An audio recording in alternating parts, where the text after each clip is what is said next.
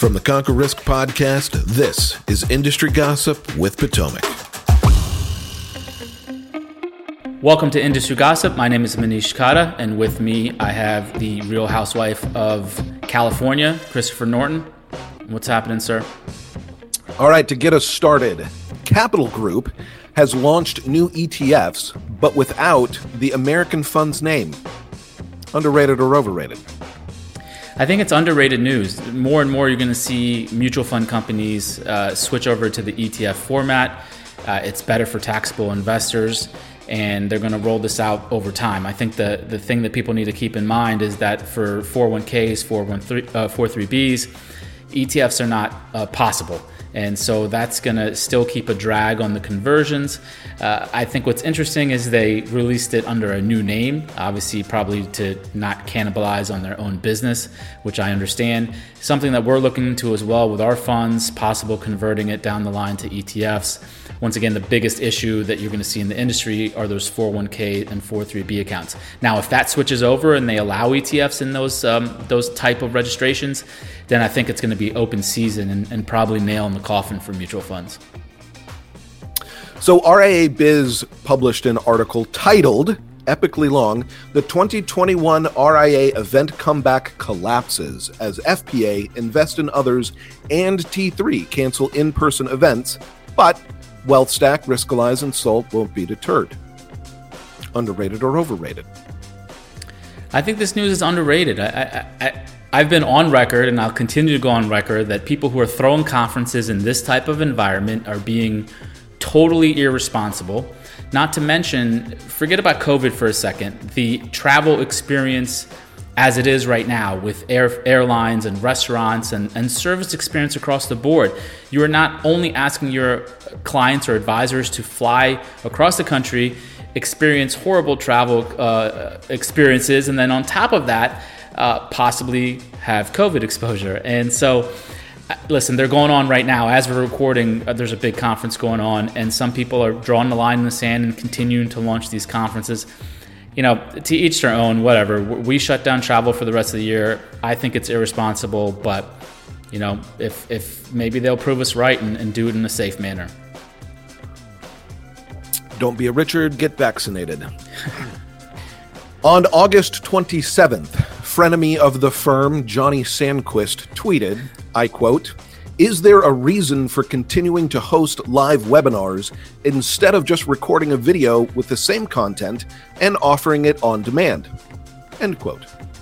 Overrated or underrated?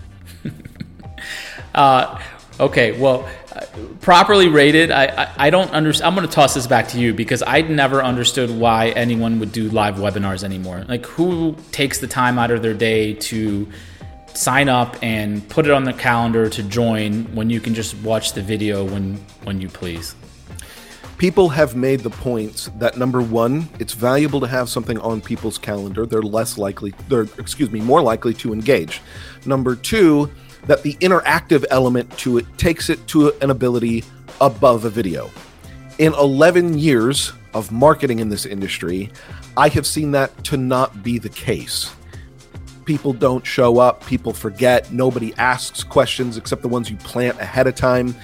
The small occasional engagement that you may get from time to time isn't worth the effort that it takes to put into it. Give people the content, let them engage with it at their leisure, and then when they're ready, they can reach out to you. And if you're good at being available to people, that's not going to be a problem. I should have asked you the question. Next time. Okay, it is time once again for my favorite segment on this show. Acquisition Watch. Or is it? Riskalyze sells majority interest to private equity firm Hg Capital. Underrated or overrated? I think the news itself is overrated. There's been tons of money flying around the industry, and so having another deal like this is no big deal. What happened here, and this has been flying around Twitter, including ourselves and, and Riskalyze and other people, is the term recapitalization, where basically they took assets in. Now, look, you can look at this two ways, right? The first way is to pay out early investors who have been there for 10, 15 years. You have to find a way to get them to get paid out. The second part of this is you use that when you're burning cash and you need an influx or an infusion of capital in order to operate going forward. So who knows where we stand here? I think it's good that the CEO actually uh, rolled a lot of his shares into it, and it, it, shows that he's still on board with the future of the company.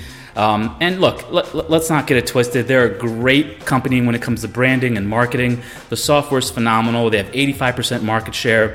You know, I think they'll end up doing okay. Uh, it was just interesting use of, of terms here, whether you know it was an acquisition or not. As a marketing guy, I have no issue with taking marketing opportunities on news. I just go back to our mantra of be transparent. You don't have to make up words. You called more attention to it by doing that than if you had just been straightforward because people would have seen the news, gone, hmm, good for you, and moved on. And instead, it became a thing when it didn't need to. Correct. Okay, last one for this week. Redtail and Snappy Kraken announce text messaging services. Underrated or overrated? Uh, this is overrated. Like, I, I mean, listen, if, if any professional, a service professional by that, texts me, that, that'll be the last time I ever talk to them. I mean, text messaging, first of all, I think most millennials and even older millennials have moved on from text messages in general, right? No one really texts anymore anyway and to have a company come in and start doing that. Now i can understand maybe if it's an update that you're that's critical to you you know something for your account an rmd or whatever it is i can see some value.